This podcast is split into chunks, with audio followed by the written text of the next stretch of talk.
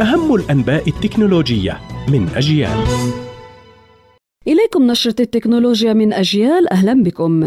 مايكروسوفت تضيف ميزة البحث البصري لروبوت الذكاء الاصطناعي بينج شات التي تتيح للمستخدمين رفع الصور ثم طرح أسئلة بشأنها، وباتت الميزة متاحة الآن في تطبيق بينج لجميع المستخدمين في الهواتف المحمولة، بالإضافة إلى نسخة سطح المكتب من الروبوت، ويمكن لبينج فهم سياق الصورة وتفسيرها والإجابة على الأسئلة حولها، وذلك بفضل نموذج جي بي تي أربعة الذي يعمل به بينج شات من تطوير شركة أوبن إيه آي. تيليجرام تجمع مئتين وعشرة ملايين دولار أمريكي من بيع السندات لعدد من المستثمرين، وسعت المنصة التي يزيد عدد مستخدميها حالياً على ثمانمئة مليون مستخدم حول العالم إلى زيادة رأس مالها، وذلك لتقريب نقطة التعادل التي تكون عند الإيرادات والنفقات متساوية دون تحقيق ربح أو خسارة. ويوتيوب يبدأ اختبار ميزة جديدة تتيح للمستخدمين مشاهدة مقاطع الفيديو بسرعة مضاعفة، بالإضافة إلى مزايا أخرى، وتتيح الميزة للمستخدمين الضغط مطولا على المشغل